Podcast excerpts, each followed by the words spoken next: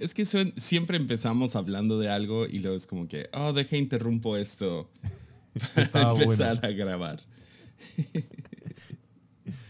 ¿Cómo vas? ¿Ya listo?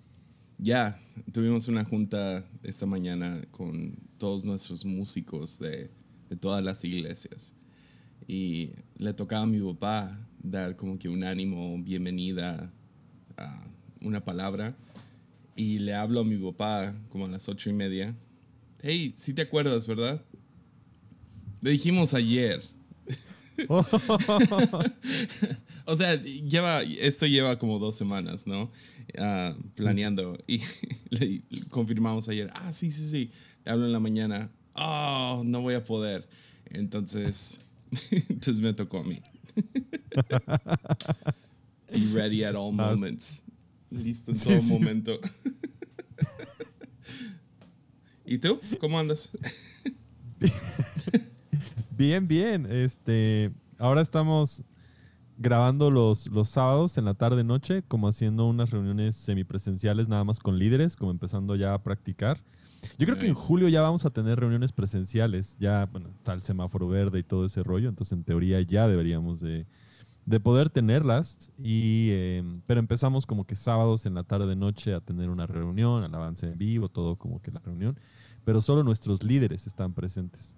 Mm. Entonces, este, pues es como diferente, pero bien. Entonces, sí, el sábado está, está cambiando, ajustándose, haciéndose eh, y bien.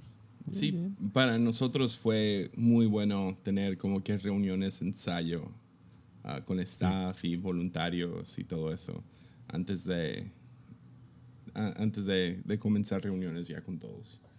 Sí, o sea, la semana pasada que la hicimos como la primera ya como reunión bien bien, porque habíamos hecho en, línea, pero tú sabes que las reuniones en línea a veces es la alabanza y luego la pegas con la predicación, o sea, como que no es totalmente...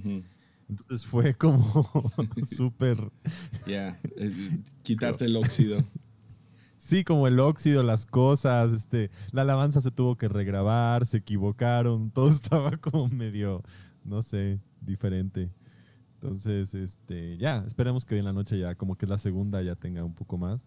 Y estamos invitando también a, los colaboradores de cada grupo o ministerio. Entonces van a ir los de la alabanza hoy, todos los de la alabanza, como para mm. estar presentes, ver todo. La próxima semana equipos de bienvenida. Entonces es como un, un, lanzamiento más, no sé, gradual, ¿no? Que no tan intenso. Entonces creo que, creo que va a funcionar. Creo que está funcionando. Bien, un año y medio ya. Horrible, desde marzo. Y, mantuviste cerrado, una porque Puebla fue una de las ciudades más, más golpeadas por esto, pero dos porque están en un teatro, ¿no? Sí, es que los teatros y salones sociales aquí nunca, o sea, nunca se volvieron a abrir. Entonces, eh, incluso abrieron estadios, pero están o sea, al aire libre, pero y, y, cines abrieron por la presión también obviamente económica pero los teatros nada más no, no, daban permiso. Y ahora lo que está pasando es que han tenido demasiado trabajo los de, gobierno. Entonces, los de bomberos tenían que ir a revisar y tardaron tres semanas en ir a revisar el teatro. Ah. Entonces, están saturadísimos. Pero bueno, es, Pero ya, ya casi. Ya, ya, ya estamos a nada. Oh, man. ¿Crees que venga otra ola después? Yo creo que ya la, en teoría la vacunación ya no, ya la, limitó. O sea, en teoría toda la, parte de vacunarse ya ha hecho que ya no tengamos una tercera ola. Entonces tal vez más bien eh, sí, sí funcionó. O podríamos mirar hacia atrás y ver dónde estaban realmente como que los picos y las olas. Pero sí se esperaba una ola después de Semana Santa y no fue tan, grave. No, más, más para el sur sí hubo, pero, pero ya para las demás ciudades no. Pero igual el sur como que les pegó muy fuerte al principio, como Campeche y, sí. Tulum, famoso Tulum. Tulum. y luego nada, por un buen de rato. Y luego les, les, les está medio pegando ahorita, creo que ha bajado. Pero... Y es que también en México tenemos mucha gente que se ha ido a vacunar a Estados Unidos, hablando de Tulum. Ya. Tenemos que hablar de, toda la gente que se fue a Estados Unidos a vacunar y que eso obviamente también ayudó. O sea, porque las estadísticas de vacunación tienen que ver con lo que el gobierno de México ha hecho. Pero yo conozco muchísima gente Ya, que se fue igual. a Estados Unidos a vacunar. Ujú. Entonces, eh, eso también yo creo que ha acelerado mucho el proceso para que México esté vaxxed. Y, y sí, Sí. o sea, es más. Yo, yo veo más gente deseosa de vacunarse en México que en Texas. Yep. o sea, es como. Yeah.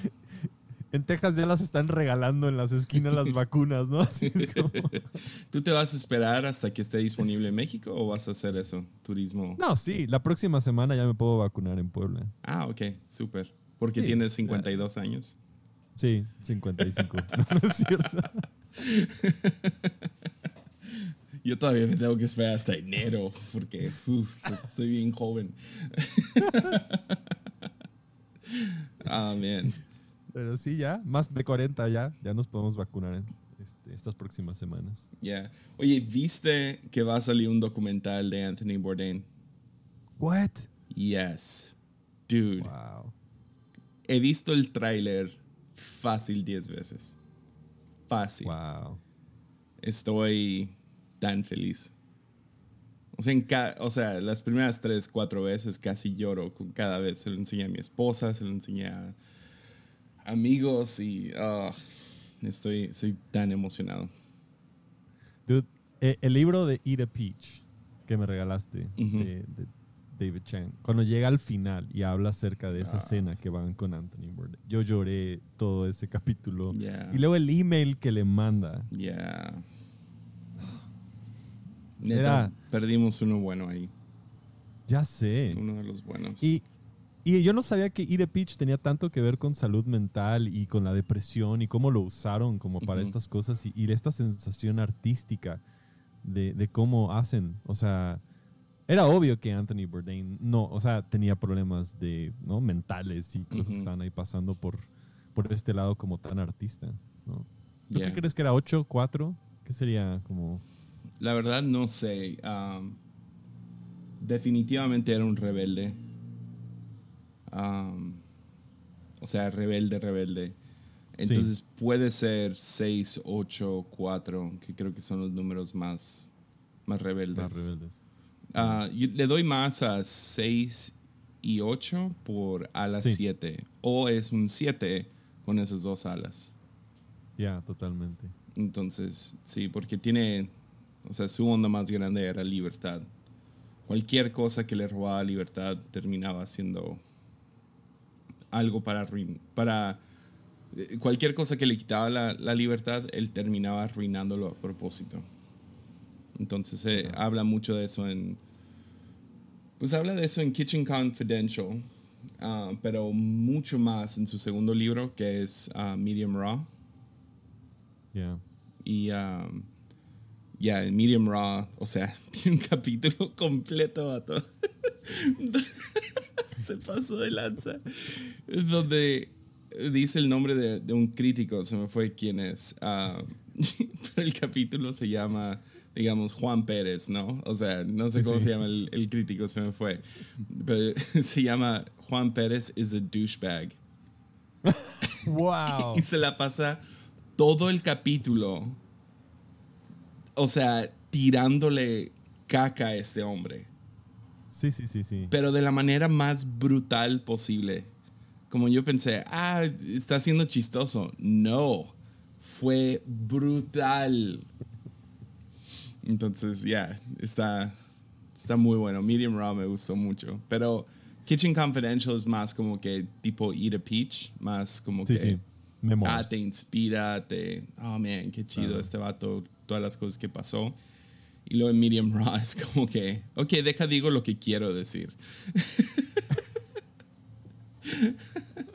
yeah. Me- me- o sea, la verdad es que sí me, me- me gusta muchísimo. Obviamente nos, nos encanta esta cultura de, de estos como shows acerca de comida, que Ujú. aparte, obviamente tienen una pasión artística por todo lo Yeah. que está sucediendo, estos libros y estas cosas. Pero la cultura de reseñas y de reviews y de todo eso, o sea, Uf. tiene que ser súper difícil y tóxico. Brutal. Imagínate que hubiera, ¿no? Reseñas de iglesias que van cuando tú predicas, o sea, Yeah. no sé, eso, eso se me hace... O- no que debería de existir, pero es súper yeah. tóxico. Reseñas de tu predicación pasada. Ya. ¿Te imaginas? O sea, pensamos, oh, me critican, uh. Y sí, a veces, a veces llega esa crítica y duele. O sea, sí, sí hay momentos, Claro. pero nada que ver con lo que ah, gente en el ojo público vive. Totalmente. O sea, ellos, su restaurante depende de la opinión de una persona o dos y lo que van a decir y cómo es la experiencia. Y, y, o sea, y en el libro de David Chan, cómo hablan de todos estos momentos en los cuales están hacia nada de que todo se acabe. Ya, por, por una reseña.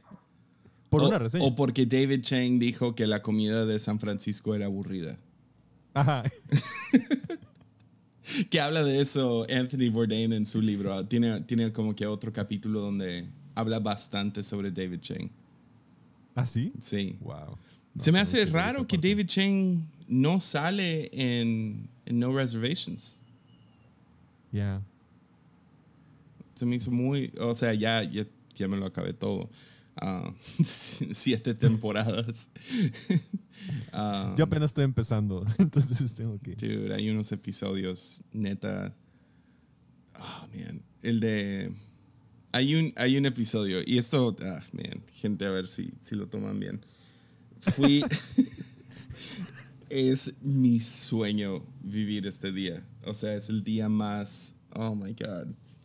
O sea, va a dónde va? Va a las. Creo que es Filipinas Ok. y vive como que 24 horas con un amigo y comen de todo. Pero así las cosas, comen ah, sopa de sangre ah, Sí, sí. y luego comen comida que se ve súper rica. Toma cualquier cosa que le pongan enfrente. Ah, o sea, yo no quisiera vivir así nunca. Claro. Pero tener esa experiencia de 24 horas completas y luego en un punto, y es donde... no sé, tienes que ver el episodio para entender por qué. Eso es como que, man, me encantaría vivir esto. Van, pues ahí están los famosos Ladyboys, ¿no? Sí, sí. y deciden a media onda, vamos a ir a un show de Ladyboys. Sí, sí. Y es como. Van a, van a otro bar así súper rundown, feo, con un, con, un, con un alemán que está solo. Y el alemán se sube a cantar karaoke, pero canta las mañanitas a él mismo, súper borracho. y dije, man, quisiera nomás estar en estos lugares. O sea, estaba pensando, man, sería tan divertido tener como que esta historia, estas 24 horas, porque literal es una locura. Todos los lugares en los que van y todo lo que hacen. Eh, la escena de los Ladyboys, o sea, yo no tengo ningún deseo, o sea, sexual para nada. no. Pero había como que, no sé, había algo súper chidísimo acerca de estar en ese lugar y como que la incomodidad de que llegue. O sea, se parece a la señora tortillera, pero es un vato, ¿no? y llega y le, le, le dice, ah, le planta un besote, ¿no? A Anthony Bourdain y él se como que chivea y, ah, ja, ja, ja, y, y todo. Y luego ella dice, o él, no sé, no sé cómo referirme, ella, porque son hombres durante el día. Es una onda Claro. donde ellos actúan como mujeres de noche, ¿no? O por lo menos en este bar. Algunos sí, algunos están completamente trans, ¿no? O sea, se, se han operado y todo. Pero este es obviamente un hombre durante el día. Ya. o, o no le ha echado ganas en un rato. y llega y le planta un besote y luego dice, ok, regrésamelo. Entonces Anthony Bourdain se lo regresa, pero el vato se voltea y le da el beso en la boca. Y Wow. tiene, tiene el labial es fosforescente y no se da cuenta de que tiene un beso en el cachete, pero también sobre todos los labios. Oh, man. Y, o sea, la burla, el todo, y luego despierta la próxima mañana crudísimo. O sea, a un punto, o sea, cuando ves a Anthony Bourdain, todo el tiempo está tomando mucho, ¿no? Sí, sí, sí. pero sí, sí. Nunca, lo había, nunca lo había visto tan crudo. Y va y desayuna una sopa que se ve increíble. Pero sí, es como, es súper, no sé, todas las cosas más mal vistas lo hacen 24 horas. O sea, es gluttony, o sea, es glotón, alcohólico, entra a este bar de Lady Boys. O sea, es una cosa fea. Y obviamente nunca quisiera vivir así, pero sería tan chido como que la experiencia de misionero, como que ir. Y uh, ¿quiénes hacían cosas así? Creo que eran los de... Oh, man.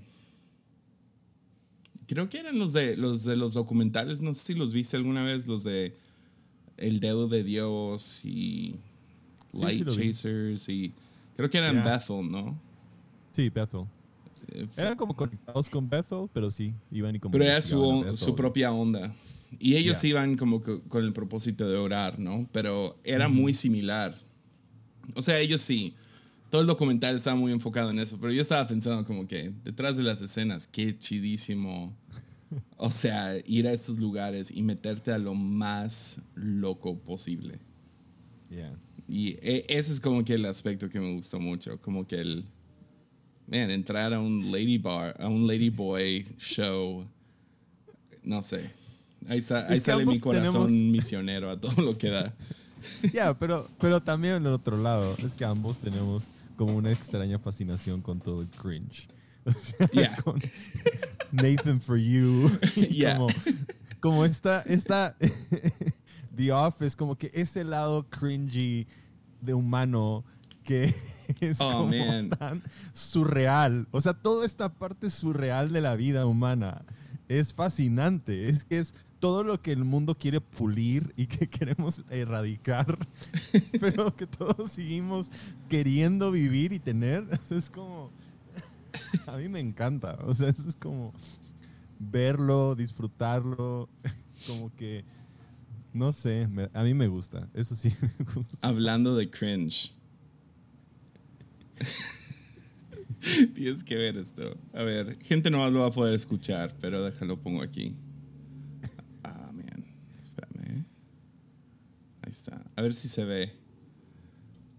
Ya, o sea, nadie está viendo. Ya, estoy acostumbrado a lo de YouTube. Para aquellos que están viendo. Para aquellos que están. Este share sound. Ok, share. ¿Puedes ver? Sí, sí, sí. Ok. Checa esto. Oh. Ellos van a poder escuchar esto. Es Michael Scott. Lo compartió una de nuestras pastoras. Puso, si Michael Scott de The Office fuera una mujer buscando un puesto político. no sé quién es esta señora, pero... Hola, yo soy Blanca Vergel. Mi equipo y yo hemos estado trabajando arduamente para ganarnos tu voto. Acompáñame a ver esta aventura. Blanca, todos tienen que ir a ver esto. No. Sí, encanta. Un cambio real necesita una actitud radical. Corriendo, parkour. Eso. Vota por Blanca. Está apuntando a sus botas. Este 6 de junio, vota por Blanca. Vota por Blanca. Pirámide. Alguien con una nueva perspectiva. Vota por Blanca. Está colgada de. ¡Ah! Me dolió. Pero me duele más un México corrupto.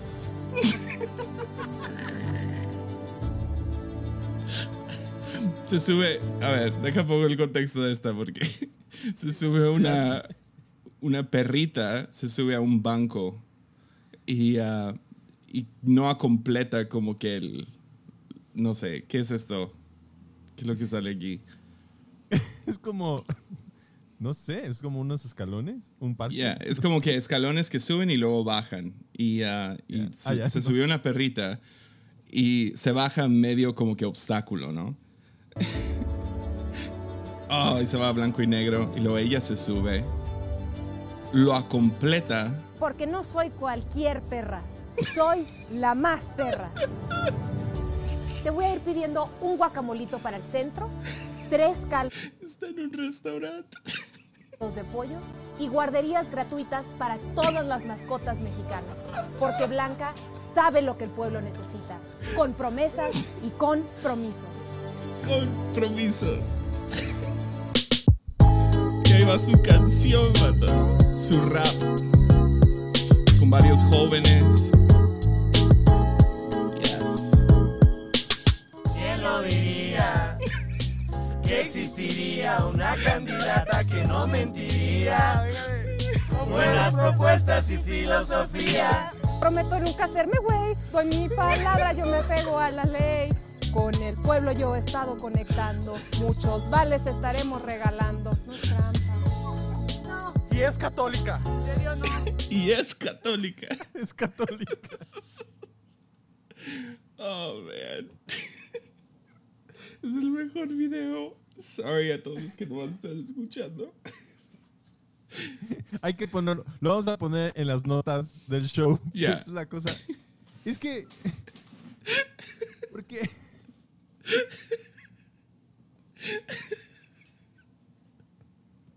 Yo no soy cualquier perra. Soy nada más perra. Oh, man. Oh. ¿Por qué no me meto tanto en la política mexicana? Ahí está. Oh. Pero. Ah, es que no, es que en serio, eso es lo mejor.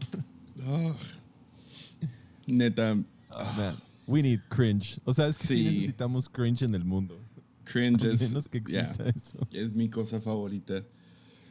Ah, y donde, donde no hay mejor lugar para encontrarla que la iglesia, la neta. También. Oh, man. Es la única forma donde vas a encontrar a gente de todo tipo, todas las razas, todas las culturas mezcladas en el mismo lugar con diferentes gustos y todas las cosas. Es donde un, un Y autista es- y un disléxico hacen un podcast juntos. y todo. También es el lugar donde siempre se habla de cómo tú vas a conquistar el mundo, tú vas a vencer, tú eres lo máximo. Ah, y luego también al mismo tiempo es el lugar más difícil para decir que no, porque quieres ser empático y amoroso. Entonces, gente tiene ideas y les decimos, ok, hazlo.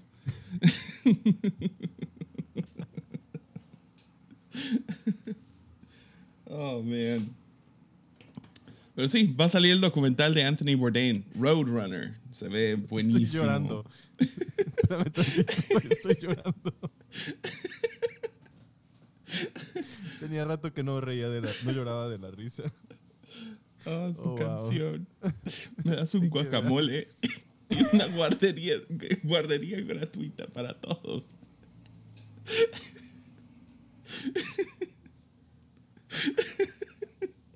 Creo que se rompió Borja.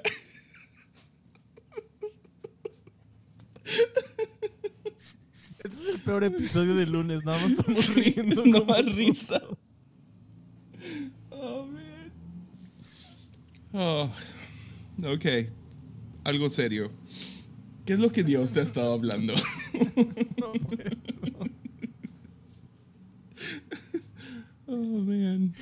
Ay, nada más venía a mi mente ahorita el momento en el cual de esta semana decidí comprarle a mi hijo unos pañales que no se ajustan, sino son como shorts. Ajá. Oh, no. Oh, no. Me los imaginé. Pero al quitarlos cuando, cuando hace cuando, cuando no hace pipí nada más. Yeah. Es un lío. Ya, claro. Lo quité, lo voy bajando y su pierna como que tenía, entonces movió su pie y aventó un pedazo de popo Oh, nice. hacia la pared. Oh, man. Se empezó a mover las piernas y flicking. No, estaba como que lanzando un poco de popó por toda la casa. Eso, eso. Oh, man, no me imagino. ¿Qué es esto verde? Ese no es guacamole. ¿Tomó Gatorade o qué pasó? Sí, es como, wow. Entonces ya, sí, no, esos, esos all around de Yeah. Huggies no son lo mejor. Oh, man. Eso fue divertido. Sí, Ya ni sé a dónde ir con la conversación. No, nada. Ay, no sé. Espero que no, no hagamos nuestro mundo tan, tan este, falso donde no nos podamos seguir riendo de estas cosas. Yeah, espero que esto no sea triggering. Sí. Para gente. Oh, man.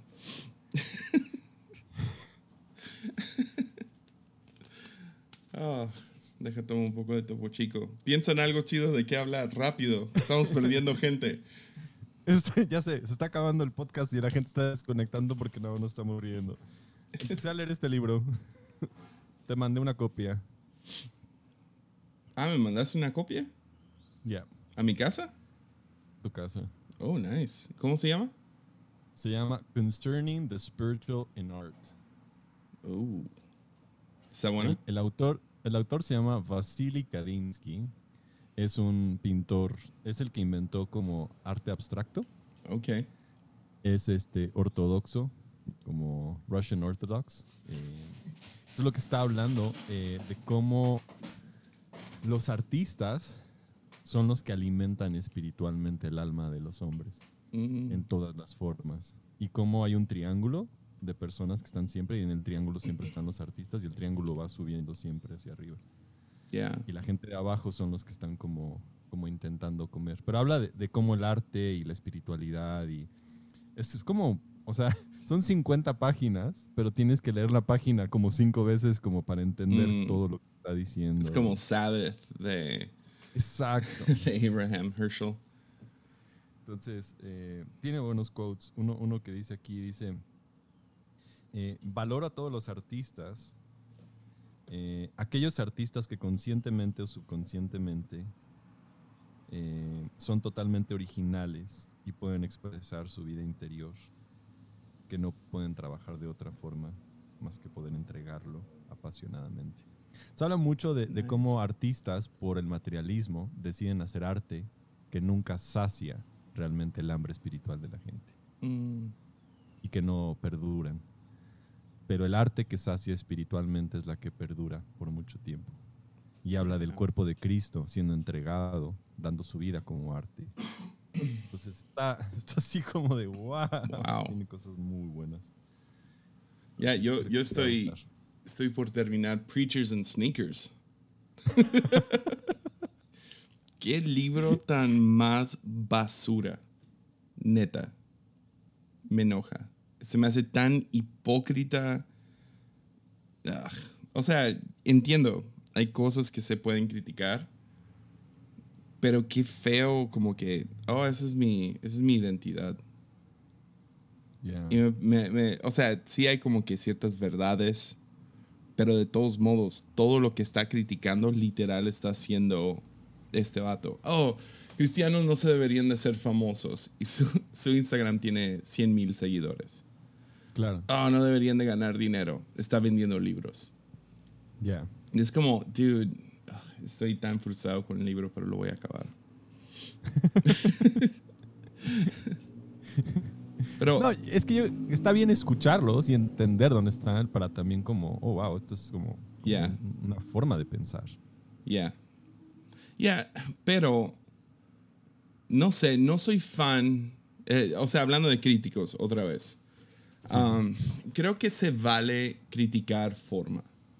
Ujú. Um, y el problema con criticar a pastores, iglesias, ministerios, movimientos, es que terminamos criticando la forma y el fondo.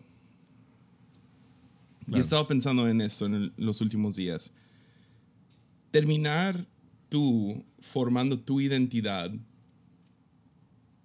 alrededor de yo no soy como ellos nunca es bueno.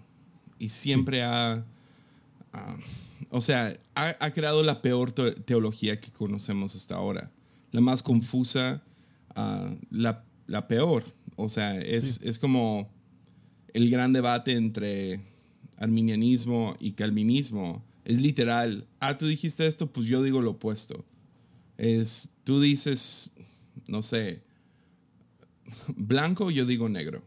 Nomás para darte la contra. Y ninguno de los dos es, es cierto. O sea, Richard Rohr habla mucho de esto de, de la vida espiritual realmente es una vida no dualista, donde no estás blanco, negro, ah, otros contrastes. y, y el crear tu... Cuando empiezas a criticar fondo, hay un serio problema ahí. um, porque podrías toparte con Dios realmente haciendo algo y terminar criticando lo que Dios está haciendo. Ya. Entonces, ¿de dónde sale todo esto de blasfemia contra el Espíritu Santo? Pues, el- en el contexto en el cual se encuentra esa idea, eh, Jesús lo, lo dice, no blasfemes contra el Espíritu Santo, se encuentra en que los fariseos están diciendo que Jesús tiene un demonio, porque están criticando su forma y el fondo. Están diciendo, no, no, no, eso es malo cuando en realidad es bueno. Y terminan endureciendo su corazón y perdiendo de lo que Dios, lo que Dios tiene. Entonces, una de las cosas peligrosas dentro de la iglesia es que cuando criticamos otras iglesias y digamos que no te gusta su forma, chido. y, y esa es la cosa, ¿no? Tenemos formas. Ah, tienes los, o sea, los dos ahorita famosos por el memelas, eh, sería panderetas irrelevantes. Whatever, los dos son forma, totalmente forma. Y es en uno, ah, quiere mantenerse más ligado a algo más conservador, algo más setentero, ochentero. Así se hacía con, con mis papás o mis abuelos. Porque realmente no es como que, uh, tradicional. Eso no es tradicional. No, no es es una modernidad que se estancó hace un par de décadas. Claro. Entonces no llamen eso tradicional. Es simplemente modernidad un poco más lenta. Sí. Luego tienes a los relevantes, ¿no? Por así decirlo, por el contexto este. Este grupo pues está empujando, ah, ok, inyectamos un montón de recursos en cómo se ve y cómo se siente, etcétera, etcétera. Esas dos cosas son formas. Claro. Pero que, que uno de esos ambos lados critique el fondo, que no terminamos blasfemando al Espíritu Santo. Ya, totalmente. Entonces criticamos una iglesia porque tiene luces. ah, y, y luego de ahí, ok, chido. ¿No te gustan las luces dentro de la iglesia? Chido, es tu gusto, whatever. Pero el problema es cuando empiezas a decir, no, no, no, eso no es de Dios. Y eh, no puede haber Dios ahí. Y Dios no puede hacer esto o lo otro. Y ah, no, está completamente mal Furtick o lo que sea, no es para nombrar a uno Sí, sí. terminas blasfemando contra lo que el Espíritu Santo está haciendo dentro de esa iglesia. Ah, y por un lado, eh, terminas, ya no sé, obviamente estoy apenas pensando en esto, pero, pues sí, ¿de qué estábamos hablando antes de eso? Ah, Preachers no, and Sneakers. Preachers and Preachers and Sneakers, eh, en mi opinión, lo que está haciendo es, en vez de quedarse con criticar forma, ok, no te gusta que ciertos pastores usen ropa cara. Ok, chido. Críticalo, no hay bronca. Pero es un libro completo de 10 capítulos y 50 mil palabras. Wow. Empieza a entrar en fondo. Y ahí es donde la cosa se pone peligrosa. Porque empiezas a, a rechazar lo que Dios ha hecho a través de estos grandes hombres y mujeres de Dios. Y chido, ¿no te gusta a ti que usen un reloj costoso, unos tenis costosos? Eso para nada tiene que traducirse a no, Dios no está ahí o están en, ple- o están en pecado porque hacen eso. Claro. Y eso te lo dice alguien que usa la misma playera todos los días. No ha comprado un par de tenis en 5 o 6 años. O sea, no, no es... eh, Yo no estoy tratando de defenderme a mí ni a amigos. Yo estoy tratando de, hey, no, no, no, no crucemos la línea donde empezamos a decir que ese campamento o ese grupo de gente o esa moda es pecado porque te terminas endureciendo tus arterias y empiezas a confundir lo que es bueno y lo que es malo. ¿Se entiende? Sí, total. A mí lo que me pone a pensar que en ese, en ese espacio en el que estamos, solamente estamos cambiando de forma y ahora estamos luchando por una nueva forma y no estamos entendiendo el corazón de lo que está detrás. ¿no? Lo, lo ves cuando con las mujeres, ¿no? Las mujeres no deberían de vestir eh, pantalón. Deberían de tener una falda ¿no? más larga y nada de maquillaje y todas estas cosas. Tomadas de un pasaje ahí en Timoteo que habla que la mujer no debe de ser ostentosa, sino debe tener la belleza interior. Lo más curioso es que entonces ahora cambiamos de forma. Decimos, no son las faldas largas, puedes usar pantalón, o puedes usar short, o puedes hacer esto. Que al final sigue siendo la forma, la ropa, y nunca lo que Pablo estaba intentando decir de la belleza está en el interior. La lucha sigue siendo de que la mujer está siendo presionada por un modelo de belleza y, y es como rompe esa forma, esa estructura, esa, esa parte antisocial. Y creo que ahí donde perdemos mucho en estas críticas es que ahora es la sociedad critica, entonces ahora critico dentro de la iglesia. La sociedad critica esta forma, entonces lo hacemos. Y sigue siendo permeando el sistema dentro de la iglesia.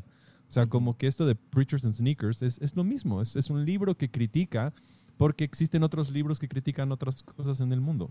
En lugar de, de realmente ser nosotros antisistema. Entonces ahora estamos, no sé, yo sí siento que hay muchas cosas que hemos adoptado ¿no? De, yo sé que suena terrible esto como pastor viejito de agarramos de las cosas del mundo y las trajimos a la iglesia, pero tenemos una actitud de, forma, forma, forma, forma. Todo está en la forma, todo está en lo más nuevo, todo está en esto. Y se nos olvida qué es lo que realmente tenemos detrás del corazón, no sé, como, como el problema realmente del, del hombre. Entonces cambiamos pantalones eh, en la iglesia, en las mujeres, por faldas o cambiamos esto por lo que teníamos antes, pero seguimos diciéndole a la mujer, como te vistes es lo que importa. Yep. Yep. Nunca llegamos a decirles, mujeres son bellas, no tienen que tener un estándar de belleza, ustedes son bellas por lo que tienen en su interior, pero cambiamos nada más de modelos. Al cambiar la forma, no llegamos realmente a lo que necesita el corazón del hombre, alimentar la sed que necesita. Ya, 100%. lleve a un término más filosófico, pero... No, pero sí, es... es ah, mi, mi, papá lo llama ponerle labial a un cerdo. Ya. Ah, es, es, es, lo que la religión hace, ¿no? Y terminamos como que pasando por modas. Y ya, ya, ya he vivido suficiente para experimentar modas. O sea, donde entra una moda y se va. Y luego entra otra. Y literal es, es lo mismo. Termina siendo exactamente lo mismo. Es como los que están criticando, hey, no se trata de, vestimenta, ah, de cómo te vistes cuando entras a la iglesia. Son los mismos que no subirían al chico que no usa Chelsea boots a hacer el MC. Exactamente. Y es como, dude, o sea, ayer era traje, hoy es Chelsea boots, ¿no? O es lo que sea, ah, chamarra de lo que sea. El chiste es, que no se trate de eso. Sí. Eh, o sea, el avivamiento que más admiro, eh, el, el, que yo creo es el único avivamiento que realmente podemos decir, esto fue un mover de Dios, fue the Jesus Movement. Y uno de los catalizadores de esto fue que dejaron entrar a gente descalza a la iglesia. O sea, ese fue el gran giro. Sucedió durante el tiempo de los hippies y dejaron realmente fue el ven tal y como eres. Y, o sea, creo que Azusa Street sería el otro.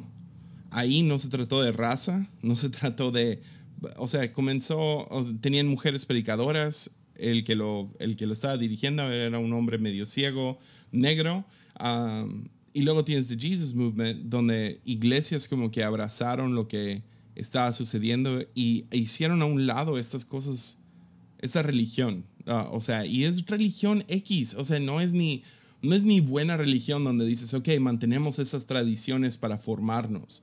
Son simples y sencillas reglas. Y eso es lo que, eso es lo frustrante. Entonces yo, yo soy rebelde. sí. Ah, y, y, yo, y, mi esposa no. Mi esposa es exactamente lo opuesto. Pon, pon, pon reglas súper raras y ella las va a seguir porque esa es la regla. Entonces siempre estamos en conflicto, ¿no? Y ella me, me, trae buen balance de que yo voy a seguir esta regla simplemente porque no quiero enojar a mi esposa, hacer enojar a mi esposa. Claro. Pero uh, soy rebelde. y parte de esa rebeldía no es, no es simplemente, ah, esa es la autoridad que hay. No, no, no. Es explícame bien la regla. ¿Por qué hacemos esto? Sí. Y hay ciertas reglas que ponemos en las iglesias que es como, wait, what? ¿Por, qué tenemos esto? Y, um, y tenemos que tener mucho cuidado con no ser la otra cara de la misma moneda cuando se trata de, de, ok, estoy criticando y mi solución es hacer lo mismo pero opuesto.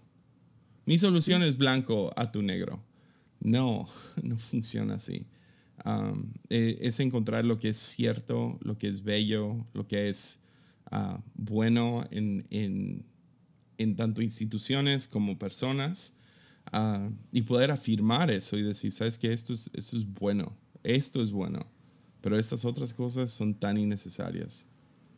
Ahí es- exactamente, o sea, en algún momento los panderos eran lo, lo nuevo, lo innovador, lo criticado. Y ahora los panderos son criticados por ser viejos. Lo que, lo que dice este libro que me gusta es que todas esas cosas cuando son materialistas, y, y no materialismo no me estoy refiriendo al dinero, me estoy refiriendo a las cosas que son tangibles, que tú puedes tocar, que tú puedes nombrar, Yeah. son las cosas que queremos controlar, mientras que el espíritu se mueve en todo lo que nosotros no tenemos todavía nombre y que tenemos que pelear para poder nombrar a través del arte. wow. Y creo que mucho de lo que tiene que hacer la iglesia y que nos toca a nosotros como pastores y eso, es ir a eso, a lo que les- es que el Espíritu no lo va a poder nombrar. Nosotros Ujú. tenemos que escuchar al Espíritu para darle nombre a qué es lo que realmente está buscando traer ahora, sin tener que ponerle reglas, pero sí poderle dar lenguaje a través del arte, de la música, de los mensajes, de las predicaciones, de los versículos, porque ahí es donde está la vida que tanto queremos. O sea, en algún momento el pandero estaba hablando de una esencia, no sé, de libertad, de guerra, de danza, de algo que, una, una expresión de arte que en algún momento era traer como que esta libertad. Ok, estuvo chido. Ahorita es súper raro, cringe. O sea, ahorita es lo peor. Pero ¿qué es lo que realmente el espíritu está hablando y cómo nosotros le podemos dar vida? Y no tiene que ver con Chelsea boots, skinny jeans, pantallas, o sea, nada de eso. Tiene que Y- ir y- más allá. Y el problema es cuando ahora, ahora vemos Chelsea Boots y Skinny Jeans o lo que sea y decimos, oh, no, no debería de tener eso la iglesia. Es como, dude, Claro. estás haciendo exactamente lo mismo. Sí. Porque lo único que vas a hacer es proponer una nueva ropa. Y eso es, eso es lo que termina... Y, y, bueno, eso, eso me frustra, pero lo que realmente se me hace peligroso es cuando tomamos forma y lo vinculamos con fondo. Ya. En mi opinión, chido. Critica forma todo lo que quieras. Ahorita vimos un video de una señora haciendo un video absurdo. Yo ni sé si eso es broma. A lo mejor fue una broma. A lo mejor es una comediante, no es una, una Claro. Candidata. Si lo es, lo hace 10 mil veces mejor. Pero yo no voy a criticarla a ella. Yo nomás, qué chidísimo video. Es tan cringe, es tan absurdo, etcétera, Yeah. etcétera. Pero el momento en que ahora juzgamos a la persona, el fondo, tanto de una persona como de, un, de una institución o de un movimiento o lo que sea, ya, ya se vuelve peligroso. Eso sucedió con esto de Black Lives Matter. O sea, me, me frustra mucho que la forma que se hicieron algunas cosas no fue correcta Ujú. y termina poniendo en peligro todo el movimiento detrás, el corazón de, que El es corazón. elevar a gente raza afroamericana, Sí. darles valor. Y e- es súper frustrante, o sea, entonces no, ok, critiquemos la forma, ¿sabes qué? Esto de quemar edificios y lo que sea, lo que hicieron en, en varias ci- ciudades y robar y esas zonas, tomen control de eso, pero no voy a criticar su fondo. Y, y- y pasa en todo. O sea, sin duda no nada más pasa en la iglesia, pasa en todos los movimientos. Black Lives Matter. Eh, feminismo hace lo mismo, empieza con un deseo, se empieza como que a cambiar en muchas formas. La iglesia igual comienza, se empieza a transformar. Lo vimos en el libro de David Chang, ¿no? Que hacen un restaurante y dice, teníamos que regresar a por qué lo hicimos y qué había detrás de todo esto. Y como que el restaurante vuelve a tomar su lugar cuando está en el, en el corazón.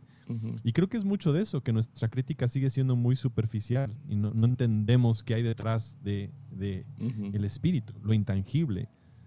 Y, y- y- y eso es, o sea, sí, o sea, el problema es cuando la forma, sí, se convierte y se conecta con, con el fondo, con lo que estamos haciendo, como mencionaste. Eso hace que ya ahora eh, sea más importante y que pastores quieran imitarlo y que lo quieran repetir o que creamos nosotros tomar esas formas y cosas sin regresar a cuál es el corazón de todo. Apenas este, Douglas Murray, que es un, un ateo, bueno, tipo ateo agnóstico, estaba hablando con N.T. Wright. No sé si viste que tuvieron Sí, una sí, conversación. sí vi que tuvieron una conversación, no lo escuché. pero hablaba, él decía en, en forma a criticar a la iglesia desde la perspectiva de decir, la, la iglesia no puede ser un moving target, o sea, como que la iglesia necesita también ser, eh, ser fiel a lo que tenía que ser. Porque decía que el primer ministro estaba diciéndole a, a la iglesia como, hey, get on with the program, dijo, ¿no? El primer ministro de- del Reino Unido a la iglesia anglicana. Y la iglesia anglicana dijo, pues, ¿cuál es el programa con que nosotros nos tenemos que ajustar? ¿Al programa de la política, a la forma de la política, o a la forma de la iglesia, o a las cosas de la iglesia, o al fondo, ¿no? Me, me gustaba mucho eso porque a veces sí sentimos como que la iglesia es como, hey, actualícense, get on with the program, conéctense con esto, ¿dónde están? ¿Qué están haciendo? Y N.T. Wright decía, no, a veces no vamos a ir con el programa, a veces tenemos que entender si la iglesia tiene algo, si la Biblia tiene algo de esto, si hay un fondo con esto que lo sustenta y si no, no nos vamos a conectar con la agenda, con el programa, con las cosas. Y, y eso a veces creo que como jóvenes es como, pues ya que la iglesia haga esto, que la iglesia se conecta a este programa, que vaya con esta agenda, que agarre esta... Y es como, hey, aguanta tantito, tenemos que pensar si realmente esta agenda es toda nuestra agenda o no es lo que realmente deberíamos de tomar. Entonces, incluso Douglas Murray, siendo un ateo, pidiéndole a la iglesia que no se conectara con la agenda para que no perdiera su esencia. Se me hizo como, ok, wow. Que un ateo pudiera ver el valor, ¿no? A distancia de decir, necesitamos instituciones, necesitamos alguien que siga, ¿no? Siendo fiel a su forma, a su manera, a sus cosas, a su fondo, a lo que es. Está, está muy bueno. Sí la recomiendo mucho. Yeah. Hace poquito alguien me escribió, un pastor, y me dice, ¿qué onda con ese N.T. Wright? Me gustaría hablar contigo de N.T. Wright. Y me dice, leí un artículo ah, totalmente desaprobando las, las conclusiones de N.T. Wright. No supe ni cómo responderle, porque se me hizo tan Tú te vas a perder de todo lo que N.T. Wright ha escrito por un artículo que leíste en línea. Porque esa es la otra cosa. Nos vamos con ciertas reseñas Ajá. y terminamos perdiendo el fondo de gente. Sí. Y yo, yo no voy a defender a N.T. Wright ni sus palabras porque yo no soy N.T. Wright. Yeah. Yo nomás sé lo que su- sus ideas y sus libros me han hecho a mí. Y puedo Claro. testificar a eso. Pero yo no voy a sentarme a defender sus ideas. ¿Se entiende? Sí, sí. Y ya, eh, pues me empieza a preguntar, pues, ¿qué, qué es lo que te gusta? Y es toda el- la teoría de atonement, ¿no? El, ah, expiación y ah, justici- justificación, todo eso. No me sé todas las palabras en español. Ah, penal, penal substitution, ah, todo eso. Y sus ideas alrededor de Jesús murió a, a manos de Dios o a manos de, de seres humanos, ¿no? Ese debate. Y, y pues N.T. Wright dice, no, a manos de seres humanos. Dios no Claro. mató a Jesús. Dios está en la cruz. Y Claro. me encanta eso. Ah, Sí. Pero pues ahí... Que estén ves- Hechos tres, que, Pa- que Pedro dice ellos que lo mataron a Jesús. O sea, Yeah. Pedro lo dice específicamente, no Sí. es como... Y la, la cruz no nomás es la paga de nuestros pecados, hay mucho más sucediendo ahí. Claro. Entonces, um, ya. Y le dije, ah, pues esto, e- esto es lo que me gusta. Me gusta lo de su- sus ondas sobre el rapto y el reino. Ah, eso, eso me ha ministrado bastante. Y cómo humaniza a Pablo. Y siento como si, no sé, eso me sucedió con Rob Bell. Rob Bell fue, fue excomulgado por la iglesia, ¿no? O sea, Ujú. totalmente rechazado por un libro que sacó que la mayoría de gente que lo rechazó nunca leyó, nomás leyeron las reseñas. Claro. llegaron a conclusiones súper chafas. Y ahora, am, me acuerdo, yo, yo, yo sí, no, no, no, no, y no sé por qué tenía esta idea de, no, hay ciertos libros que no puedo leer, como Claro. que está prohibido, ¿no? Y, y no sé, de la nada se abrió como que se rompió ese chip en mi cabeza. Y como, sí, puedes leer lo que quieras. no tienes que estar de acuerdo con todo, pero puedes leer lo que quieras. O sea, e, eso es donde creo que este énfasis en como la Biblia, que tienes que estar de acuerdo con la Biblia, ah, te sienta, o, sea, está como que programado en, en, la cabeza de cristianos, ¿no? Cada vez que nos sentamos tenemos que estar de acuerdo con lo que dice, porque usualmente cristianos solo leen la Biblia, no leen otros libros, y no estamos programados, y eso es, eso es lo raro, ¿no? Que no, porque yo no leía mucho antes de, antes de hace unos años, dos, tres años, no, ya, como cinco años, pero, pero luego me fijé que, no, pues, cuando lees libros no tienes que estar de acuerdo con todo. Y abrió la puerta a Rob Bell y me...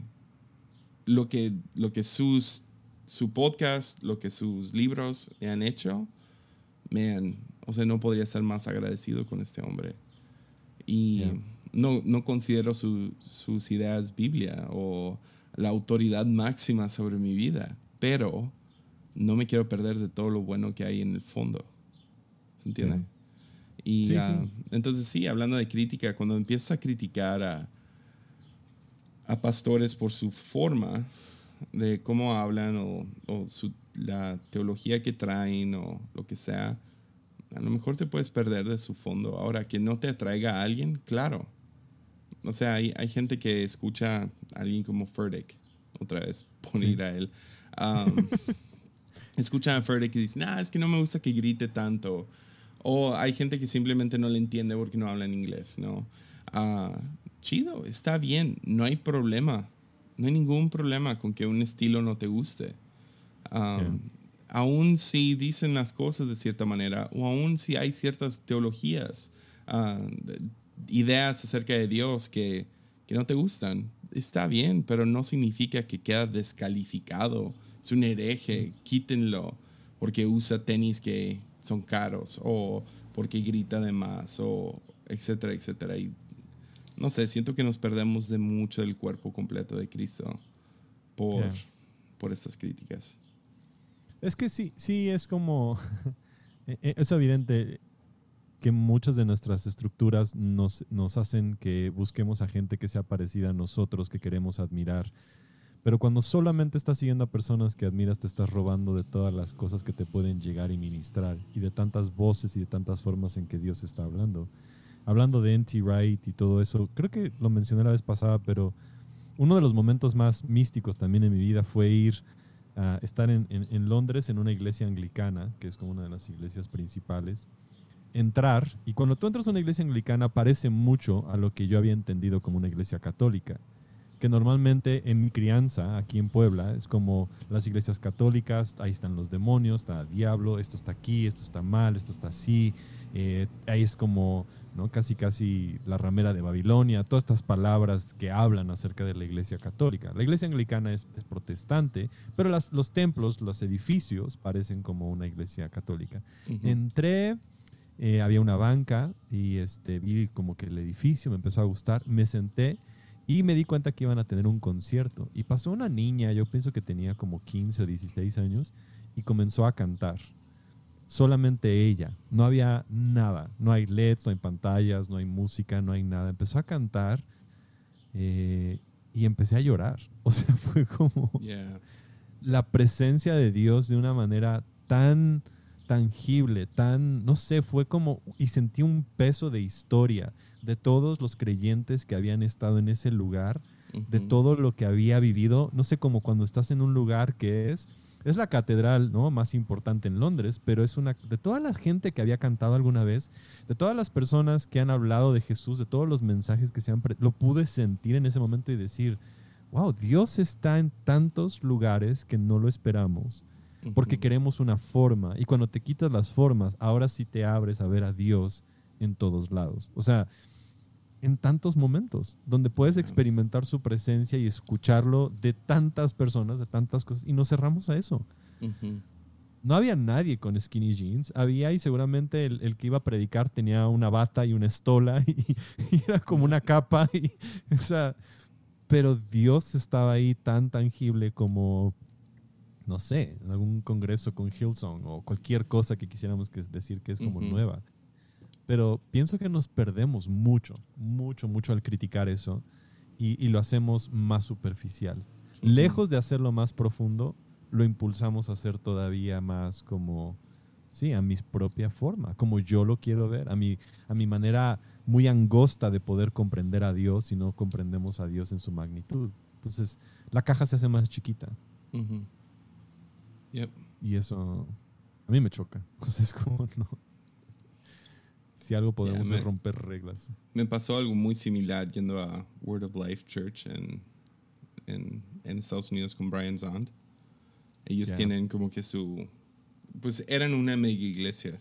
Y luego el pastor Brian empezó a predicar cosas que ofendieron a mucha gente. Perdieron a, no sé, mil personas en como un mes.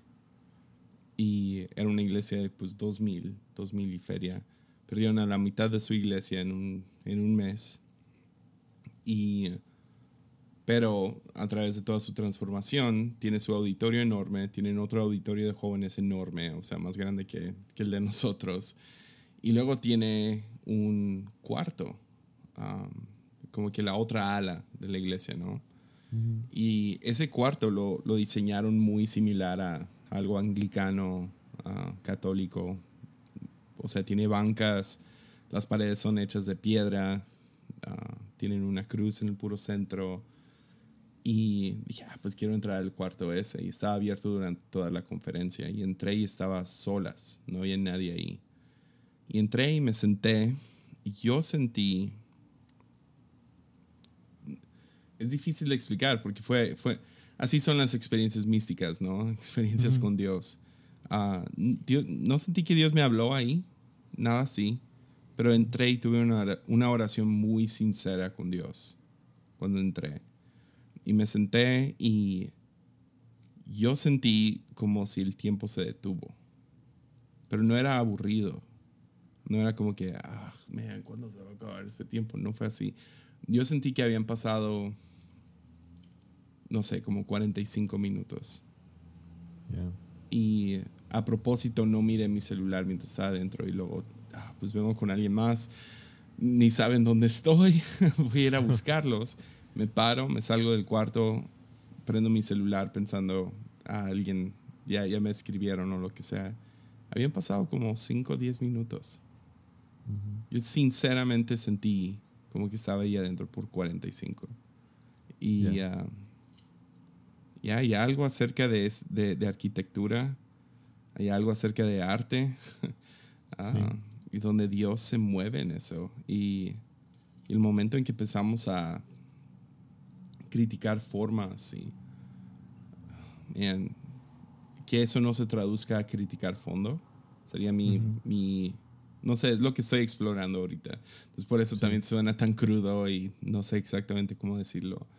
Pero ya, no, no, no, no quiero, no quiero cometer el error de estas iglesias modernas. Y quiero decirlo así, iglesias modernas que se han atorado, porque no son viejas, son nuevas. En, el- en la escala de 2000 años, Claro. son nuevas. Son de los últimos 100 años, pero se han atorado. Yeah. Y se han atorado en cosas tan triviales y cosas que no se van a sostener por mucho tiempo más. Ideas que no se van a sostener por mucho tiempo más. Yo no quiero ser esa versión, pero de los 2020. Ya. Sí, porque esta conversación en cinco años no tendría tanta relevancia los Chelsea Boots, ¿no? Exacto. Y creo que ya no. O sea, No, ya no. Chelsea Boots ya no, no son la onda. O sea, Mm. ya, de una vez. Entonces, por un rato sí, todos traían Chelsea Boots. Gloria a Dios, yo Claro. nunca me compré mi par. ¿Tú tenías tu par? Sí, ¿verdad? Totalmente. Claro Sí, que tenías tu par. Yes. Por supuesto. Pues terminemos en otra nota chistosa sí, sí. o divertida. Um, ah, man, lo tenía. ¿De qué te iba de qué iba a hablar? Ah, man. No, no es tan chistosa, pero ah, ¿has visto The Dissident? Bro. Bro. Ah, bien gringo. Bro. Ah, dude, no manches. Es, um, es uno de los mejores documentales que he visto. Salió este año. Fue vetado por Amazon, por Netflix, por cines. Nadie quería Wow. enseñar esta película. Ni Ahorita sé, en este momento lo voy a buscar. Sí, ni sé cómo describirlo. O sea, se trata de la- del asesinato de un reportero, se llama Jamal Khashoggi. Khashoggi? Ajá. Sí, creo que sí, Jamal. Ah, Jamal es lo que me acuerdo. Jamal Khashoggi, un reportero de Arabia Saudita que empezó a criticar su país. Wow. Y. Yeah, dude. Tu- tuvo que salirse del país, obviamente. Pero lo terminaron matando. Eh, no es spoiler, así, así comienza. Es la razón. O sea, y todo, todo lo que involucra es, es tan bien intenso. Ah, lo terminan matando. Gente que trabaja para el gobierno, porque así lo tienes que decir. Gente que trabaja para el gobierno de Arabia Saudita, que es una monarquía, ¿no? O sea, son Sí. reyes y príncipes y lo que sea.